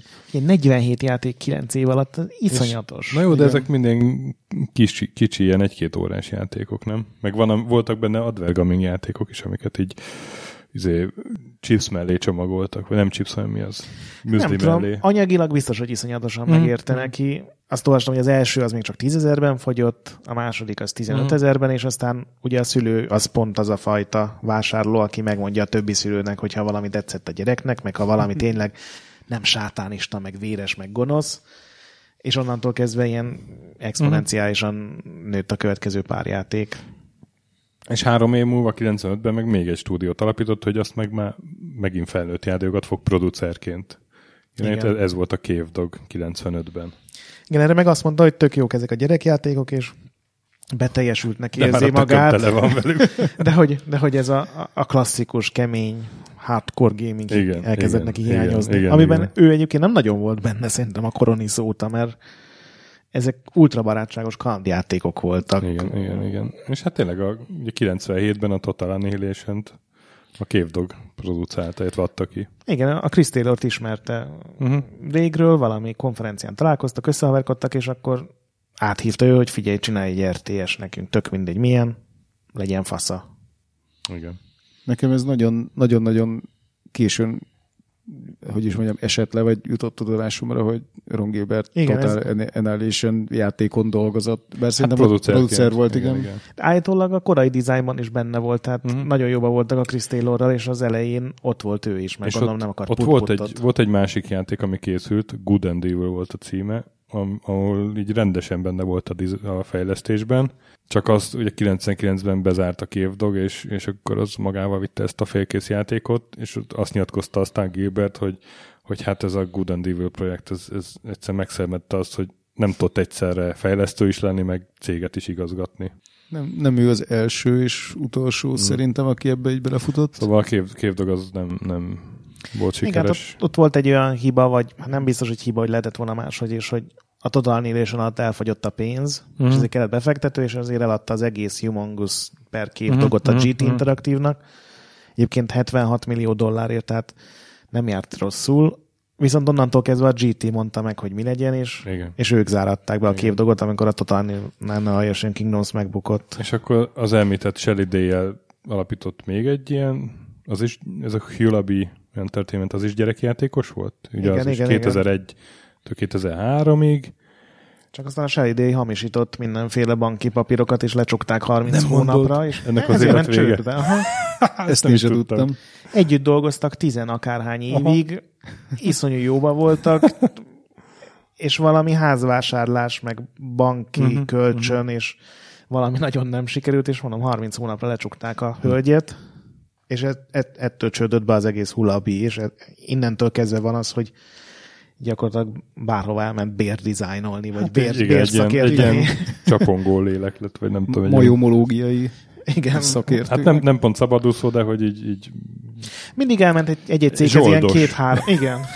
Igen, itt volt a Bib Games-nél 3 évig, a Hothead Games-nél 2 évig. Hát ezek mind ilyen kisebb indie stúdiók, pici projektekkel. Szerintem akkoriban én nem is hallottam róla. Penny Arcade kalandjátékon dolgozott. Igen, arról viszont olvastam. De az is olyan volt, hogy annak se lett vége. Tehát megjelent belőle valamennyi. Hát azt is ilyen epizódikusnak tervezték, és azt hiszem 3 jelent meg PC-re. És a többit meg így a Penny Arcade-on, ami képregényben, vagy nem is tudom, hogy milyen formában így leközölték. És ekkor tehát indított el a Grumpy Gamer nevű blogját, és ami azóta is megy, és csak már más dizájnnal. Ugye ez volt a klasszikus Commodore 64-es kinézetű blog. Igen, most volt egy idő, amikor ilyen sima blog kinézete volt, és hát ott mindig nagyon tudta osztani az öreg Gilbert a játékiparról. Meg előeste a régi dolgait, tehát hogy például a igaz ilyen kincses raktár, mert Maniac Mansion Design dokumentumok, korai konceptrajzok. Ha jól emlékszem, akkor én ott olvastam a Miért rosszak a kalandjátékok című eszélyét. Az is ott van, igen. Nagyon jó ilyen forrás az a blog. Meg nem szórakoztatóan meg van írva. Ajánlom megtekintése. És hát akkor amilyen hardcore szemmel is említésre méltó játék, az talán... Ezek nem voltak rossz játékok. Tehát a Penny Arcade egy teljesen jó ilyen klasszik RPG volt, ez nem is kalandjáték volt. Nem is kalandjáték volt? Abba ő szerintem az ilyen humort vittem. A Penny Arcade is próbál vicces lenni, de azért annak teljesen más humora van. És a Death Spank az meg ennek a Good and Evil-nek volt a... Igen. Azt akartam mondani a Death Spanket, hogy akkor arról beszéljünk egy kicsit, de mondjad. Tehát ez ilyen régi Cave Dogos haverjai alapították ezt a Hotheadet, akiknek az volt a vágya, hogy egy ilyen iparák paródiát csináljanak, és ez egy indie játék volt, 5 éven keresztül csinálták, állítólag azért, mert mindig megváltozott az iparágnak a trendje, amit éppen ki akartak parodizálni, ami önmagában is ilyen paródiává vált szerintem. Ugye ez Duke Nukem Forever-ös. Úristen, kijött egy új engine, váltsunk. Még azért maradtak, mert ugye végül is egy ilyen akció-RPG paródia lett, tehát végül is egy ilyen visszanyúltak egy kicsit biztosabb alaphoz. Nekem egyébként tetszett az első rész, az még egy ilyen fantazi, ilyen ultrabeteg fantazi virágban játszódott, ilyen teljesen elvont karakterekkel, őrült küldetésekkel. A második az már egy ilyen koncentrációs táborban kezdődött, ahol meg kellett szökni, meg az őrök minden időben járőröztek, tehát az ilyen nagyon furcsa váltás volt. Szakadt el a nevetéstől közben, gondolom. A Death Spankben az volt én azért viszonylag keveset játszottam, mert nekem bevallom nem, tehát vizuálisan nem, hogy is mondjam, voltak vele problémák. Igen. Viszont amit már emlegettünk többször, hogy ez a trademark Ron Gilbert, ami egyébként maga a TM is egy nagyon trademark, mert mindenhol használja. Tehát a legtöbb játékában mindig vannak ilyen különböző dolgok, amik TM-mel vannak jelölve.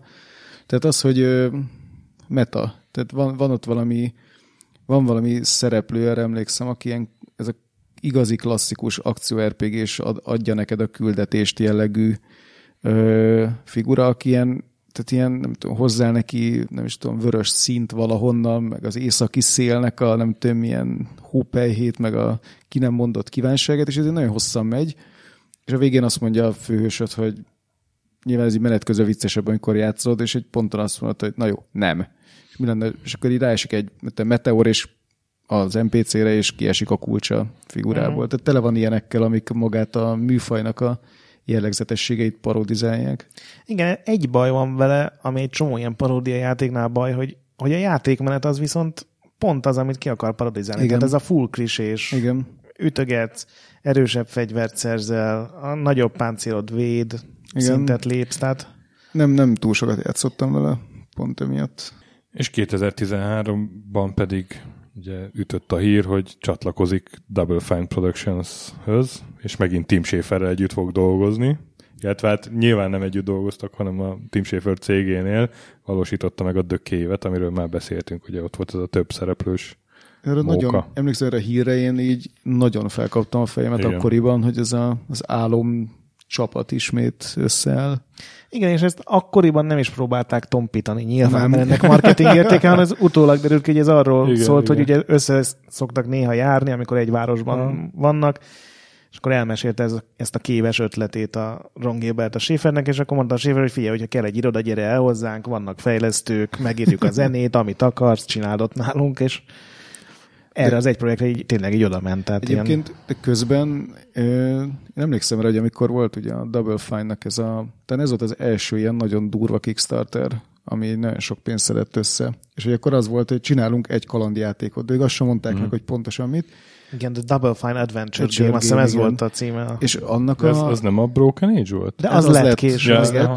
És ott kőkeményen rájátszottak szerintem erre, hogy itt van Ron Gilbert is. Mert ő is beszélt talán a videókban, ha most nem kell. Igen, de ha nagyon óvatosan megnézed, vagy nagyon alaposan megnézed, akkor látszik, hogy igazából figyeltek arra, hogy mit mondjanak. Igen. Tehát Ron Gilbert is itt van. Igen. Tim Schaferrel imádtam együtt dolgozni. Igen. Egy szó nem esik arról, hogy most is együtt fogunk dolgozni. Ettől függetlenül szerintem tök jó játék lett a Broken Age. Meg a Kév is. Igen. És akkor már itt vagyunk a jelenben, mert hát a legutóbbi nagy projektje, hát akár az adás apropója is lehet, mert most jön meg PlayStation-re, vagy melyik platformra? Igen, PS4-re. Igen. A Thimbleweed Park, ami szintén ilyen Kickstarteren induló dolog. Terrible Toy Box nevű fejlesztőcsapat. Igen, a Gary Winnick-kel alapította, így van, nagy visszatérő. Csak a régi haverokkal hajlandó együtt. Amivel hát visszatérünk a Maniac Mansion-höz, tehát így 30 évet így szépen bezárunk ezzel. Nagyon szépen ráadásul, tehát rengeteg módon ugye volt a Maniac Mansion-nek a folytatása, a Day of the Tentacle, amit a Tim Schafer csinált, de nekem ez a Maniac Mansion 2, az igazi Maniac Mansion 2, ez a Thimbleweed Park. Ha azt nézzük, hogy a Gilbert az hogyan fejleszt játékot, és nála hol vannak a hangsúlyok, mert azért Schafernél máshol vannak. Igen, abszolút. Hát a Thimbleweed Park az, én nem annyira nagyon régen játszottam végig, tehát még nagyon frissek az emlékek. Mindig eszembe jutott a szlogen. Azzal kickstartereztették, hogy ez egy olyan játék, ami, tehát mintha találtál volna egy LucasArts játékot egy régi flopin a költözés közben a fiókban. És közben meg az is benne van, hogy ez nem olyan játék, mint ami a régi LucasArts kalandjátékok, amik voltak, hanem amire emlékszünk. Tehát, hogy nyilván sokkal logikusabb. Nyilván pixelgrafikás, de egy csomó nagyon modern megoldás van benne. Csomó olyan effekt, amitől... Igen. Tehát például van a Boholcnak a cirkuszi kocsia, ami ide-oda billeg, és ha mész benne, akkor az egész kép billeg jobbra-balra, ami hát technikailag megvalósíthatatlan lett volna annak idején. Hát vagy most viszont igen, de attól még pixelgrafika marad, de mégis ilyen modern. Igen. Megmaradtak ugyanazok a Maniac Mansion típusú ilyen nagyfejű, vagy annak is oka volt a Maniac Mansion idején, hogy hát hogy lehet ilyen kevés pixelből felismerhető figurákat csinálni, a fejüknek kellett nagyon nagynak lenni, és akkor ez is megmarad, de közben meg a fények például, tehát teljesen modern ilyen bevilágítási rendszer van benne, egy csomó ilyen szépen elrejtett, finom megoldás, és tényleg olyan, hogy ahogy az ember emlékszik ezekre a játékokra, aztán most ha elővennéd, akkor így, hát... Igen, ezek a legjobbak, a Shovel Knight-ot nem tudom ismered, de az a platformjátékoknál csinálta tök ugyanezt hogy igen. Ha egymás mellé raknád egy neses platformjátékkal, hát ég és föld a különbség, de mégis tök ugyanaz az érzésed, hogy hát ez ott tök olyan, mint régen a Mega Man 1, pedig nagyon-nagyon nem technikailag. Tehát az All-ba is ugyanezzel játszott. Igen, igen. És hát a játékmenetet tekintve pedig egyrészt nagyon tetszik nekem az, hogy nehezedik. Ugye az elején nagyon könnyű. A végén meg vérthugyozol. Fú, iszonyú nehéz. És legalábbis nekem azért van átmenet. Tehát így az elején így elakadsz, de akkor tovább jutsz. Akkor még jobban elakadsz, de kis szenvedéssel tovább jutsz, és a vége meg már embertelen. Tehát... Hát ugye az eleje úgy kezdődik, hogy két karaktert irányítasz, két rendőrt, igen. A végére pedig már öt karaktered van, és mindegyikkel máshol kell cselekedni. Én... És tele van megint vörös heringekkel, meg hát meta nagyon. Szerintem az inventory kétharmada felesleges. Igen, Én nekem az volt az a pont, ahol végigjátszáshoz kellett nyúlnom, ahol arra gondoltam, hogy most már nincs erre időm, hogy mindennel odaadjak. Kezdődik a podcast felvétel. Igen, még lóhalálában így. Nem, így egész egyszerűen tényleg van egy csomó karakter, és odaadjam ezt a másik karakternek. Lehet, hogy ő tudja valamire használni, hogy egyáltalán így mit kéne ezzel csinálni, és igen, tele van ilyenekkel. És olyan töménységben vannak utalások, nem csak ilyen popkulturális dolgokra, hanem magára a Ron Gilbertnek a karrierjére, a Lucasfilmre, régebbi játékaira. Hát ugye az egyik ilyen... karakter a LucasArtshoz akar járni, a Lucasfilm Games-hez. Szóval ez egy ilyen tisztelgés a saját életműve előtt kicsit, vagy nem tudom. Hát egy ilyen... tudom én, van a ház, ahol ez a Dolores nevű karakter lakik, aki programozó akar lenni a Lucasfilm, nem is tudom pontosan, hogy van, de fel ismert. Igen. És a könyvtárban, ahol a házkönyvtárában egyébként a Kickstarteres támogatóknak a kis könyvei vannak, tehát bekerülhettél igen. Ott van Ron Gilbertről könyv. Meg hát így most ez erős spoiler, de mondjuk úgy, hogy Ron Gilbert azért egy, hogy is mondjam, felbukkan a említés szintjén a játékban. Hú, hát igen. És akkor még nem is beszéltünk a játék végére, amiről nem fogunk beszélni. Nem, ez még nem ér. Annyit mondjál, Viktor, hogy... Hogy neked tetszett-e? Tehát ez a úristen, ez milyen zseniális? Vagy az, hogy na, elmegy a francba is? Én imádtam, ja, de én ugye... Tehát vannak a játékban naplók, amiket meg lehet találni, és volt egy pont, ahol én elkezdtem gyanakodni. Nem mondod, hogy rájöttél a végére. Hát nem jöttem rá teljesen, de az irányt azt úgy betippeltem. Tehát sejtettem, hogy merre felé fog ez menni, bár azt hittem, hogy ez is egy poén. Tehát, hogy lehet, hogy majd meglepnek.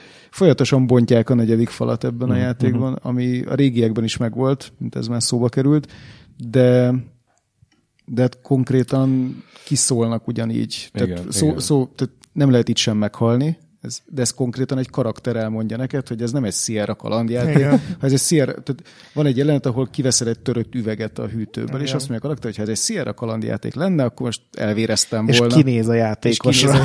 Igen. Hát szóval nagyon, nem tudom, neked tetszett a László, ez a Team Rocket Park?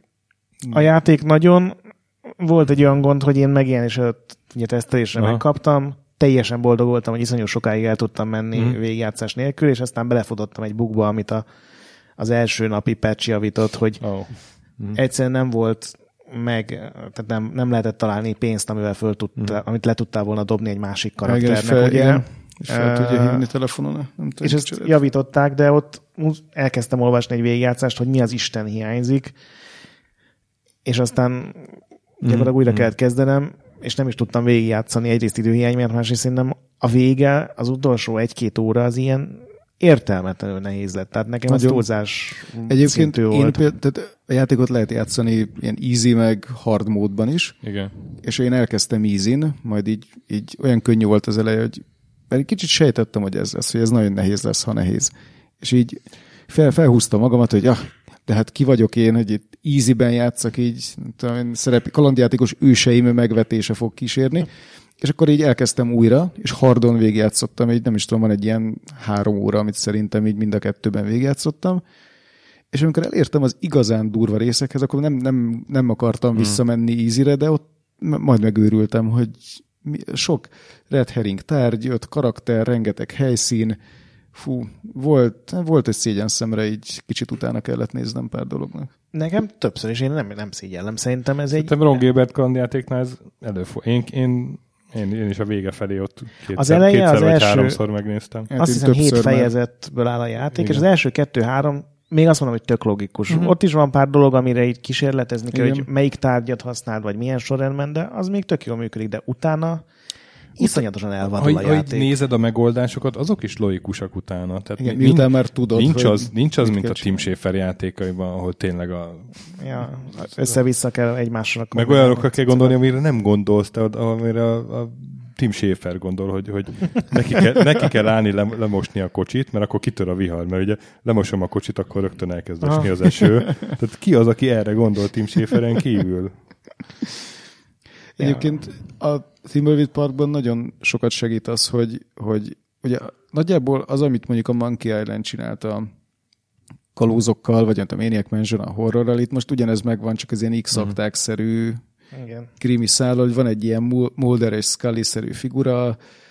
Az például zavart, hogy abból így szinte semmi nem jött ki, tehát a karakterek. Jó, a legvégén van az a csavar, de igen. Nekem annyira az nem jött be. Én sokkal jobban élveztem volna, ha rendes sem a karakterekről kiderül több minden, mondjuk. Hát igen, bár... Nagyon terelnek az elején, hogy mind a 2 karakter múltjában vannak igen. dolgok, és hogy ez majd visszajön, és tényleg hát, ez számít. A végén visszajön, de igen, én jobban szerettem volna, többet lehet beszélgetni velük, vagy hát, hogy egymással beszélgetnek, igen. de valójában így van pár ilyen sablon mondatuk egymáshoz, és az ismétlődik. Na, ti, aki ezt hallgatjátok, és fogalmatok sincs arról, hogy miről beszélünk, próbáljátok ki a Thimbleweed Parkot. Megéri. Tehát mindenképpen egy érdekes élmény lesz. Jól sikerült Kickstarter igen. kampány volt. Nem tudom, hogy most is ahhoz fognak folyamodni, biztos lesz új játékuk, hát ez jól fogy szerintem. De hogy a Ron Gilbertnek új... Ja, hogy úgy érted, hogy ennek a cégnek, amit csináltak. Igen. Na, valószínűleg igen. Tehát azért ez elég kétesélyes volt, hogy 2017-ben egy ultra klasszikus, hát kőkemény, pixeles kalandjáték az működhetett, de... Még én nem tudom, mennyire volt sikeres, mert a Kickstarter az sikeres volt, tehát hogy így összeszedték a, nem tudom, több mint a dupláját talán annak, amit kértek, de én emlékszem arra, hogy miért a játék megjelent volna, azért Ron Gilbert nagyon sokat tweetelt arról, hogy ez egy dolog, de nagyon jó lenne, hogyha ez fogyna is, mert hogy ők még szeretnének játékokat csinálni, és hát igazából ott érződött, hogy az csak az első lépés volt, hogy ez megszülessen. És hát ez egy nagyon nis játék. Tehát tényleg egy klasszikus point-and-click kalandjáték, az elején elmagyarázzák, hogy működik a point-and-click kalandjáték, ami nagyon mókás egyébként, és tényleg kiválasztjuk a szavakat, rá kattintunk a képernyőn a kijelölt tárgyra. Nagyon okos tutoriálja van egyébként egy 6. karakterrel, akit így 3 percig irányítasz körülbelül. De hogy ezt mondjuk el nem tudom képzelni, hogy ezt azok, akik mondjuk nem Ron Gilbert játékainak a fanjai voltak, azok mondjuk ezt így meglátják a Steamen, és így szaladnak. Ez az ínyenceknek készült, igen. Hát majd talán a következő. Kíváncsian várjuk. Tehát volt egy visszatérő poénja szintén Twitteren, ahol így ráírt a Disneyre, hogy figyeljetek, így Ron Gilbert vagyok, én szeretném így a Monkey Island jogokat, mert csinálnék még játékot, utóirat, pénzem nincs. Tehát valójában az álom azért az lenne, hogy csináljon ő egy klasszikus point and click Monkey Island játékot, mert az mondjuk a Thimbleweed Parkban is látszik, hogy ez még mindig nagyon megy neki, ott is van egy őrült, tehát itt egy őrült kisvárosunk van, ugyanazokkal a teljesen lökött karakterekkel, akik a Monkey Island-et is így benépesítik, vagy a Maniac Mansion, és hát ebből így kihoz mindent gyakorlatilag. Igen, erre rá is kérdeztek nála, hogy most hogy készítene ő Monkey Island-et, és azt mondta, hogy csak úgy, hogyha meg tudja venni a jogokat, és hogy ő azt csinál vele, amit akar, mert most már másnak nem hajlandó dolgozni, mert évtizedekig dolgozott másnak. Igen, én megértem egyébként. Na, reméljük, hogy összejön. Abszolút drukkolok neki. Fogjátok már, hogy El akarom várni az adást. Na, még egy utolsó kis fun fact Gilbertről. Na. Elfejtettem ezt elmondani az elején, hogy az Infocomot, nem tudom, te említetted, Viktor? Gret mondta. Infocom fejlesztő, Amy Briggs, az szembe lakott Ron Gilbertékkel, csak idősebb volt nálam, ezért ő vigyázott kis Ronra egy csomószor.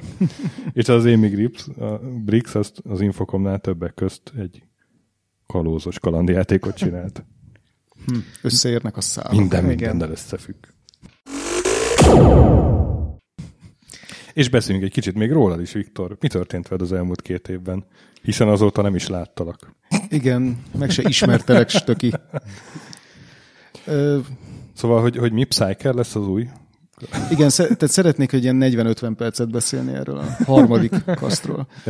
Ez a Márti. Márti. Warhammer Márti. Warhammer Márti. Nem, Inquisitor Márti. Inquisitor Márti, igen. Szóval 2 éve jártam itt, ennek is súlya van. Uh-huh. Mert úgy emlékeztem, hogy tavaly. Nem. De nagyon durva. Tehát amikor utoljára itt jártam, akkor még be sem jelentettük azt a játékot, amin mi most a Neokornál dolgozunk, bár akkor már dolgoztunk rajta egy ideje. Hát ez elmúlt 2 év is szakmailag azzal telt, hogy a Warhammer 40.000 világhoz készülő akció RPG-nket készítjük most is.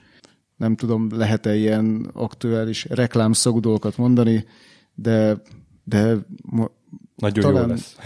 Talán mire az adás kijön. Igen. Sőt, biztosan, mivel nekünk holnap Early Access-ben megjelenik Steam-en. Oh. Tehát, hogy mire az adás kimegy, már kín lesz. És hát így dolgozunk rajta a gőzerővel. Ez nagyjából az elmúlt 2 évre így végig igaz. És ez is egy ilyen akció RPG. Ez egy akció RPG, lesz benne Psyker. Inkvizitorokat kell benne alakítani ebben a nagyon vérmocskos, sötét, gótikus űrfentezi világban. És 3 kaszt lesz, az egyik a Psyker, Dave kérésére külön szeretném elmondani.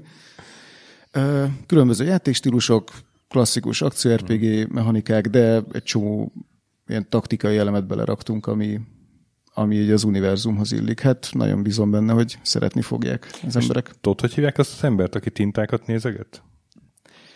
Elmegy megnézni a tintákat?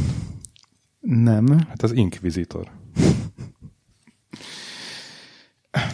Vagy ezt tegyünk majd tönkre egy jó podcast adást. Majd elmesélem bent. És mivel játszol mostanság? Hát mostanság, hogy így közelítünk az Early Access-hez, nem sok mindennel.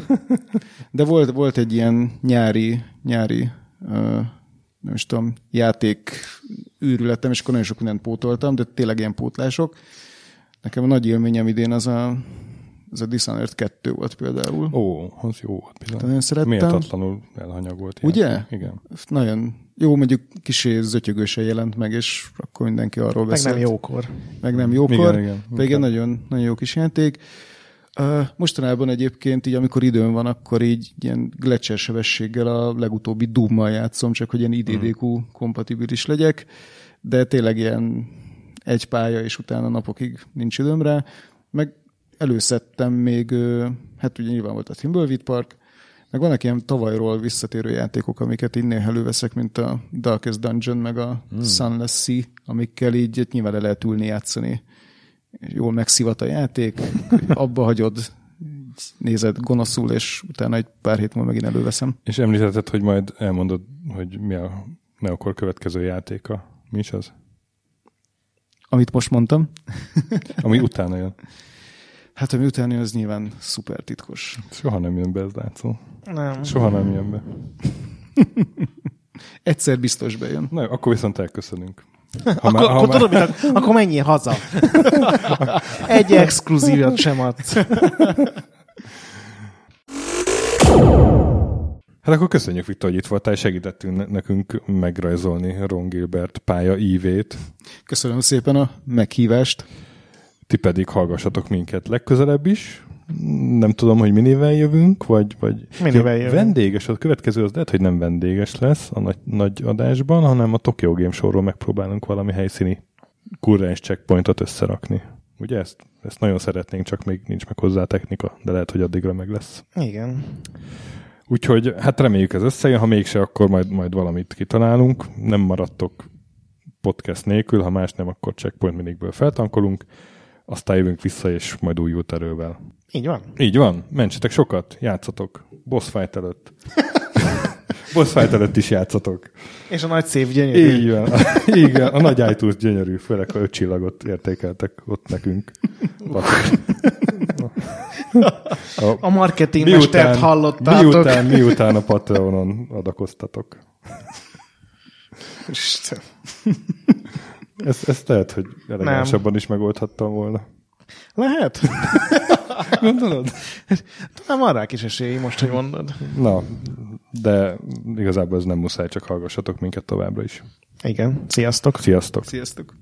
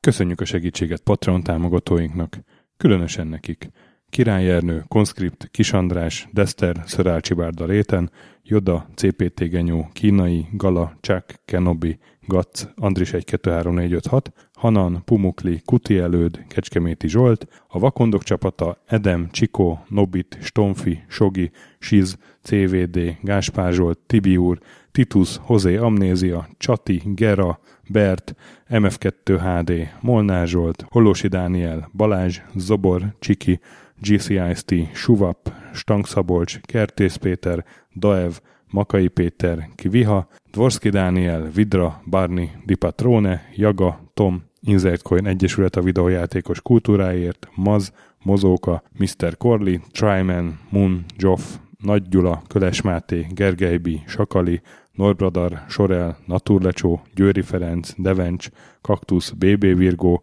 Gabez meg Kolis, Lavkóma Makai, Jed, a Konnektor csapata, Kalázdi Tamás, Apai Márton, Balcó, Alagi úr, Dudi, Pató Lőrinc, Judgebred, Müxis, Gortva Gergely, László, Simonzé, Kurunci Gábor, Opat, Jani bácsi, Szalonna, Dabrowski Ádám és Szigeti Gábor.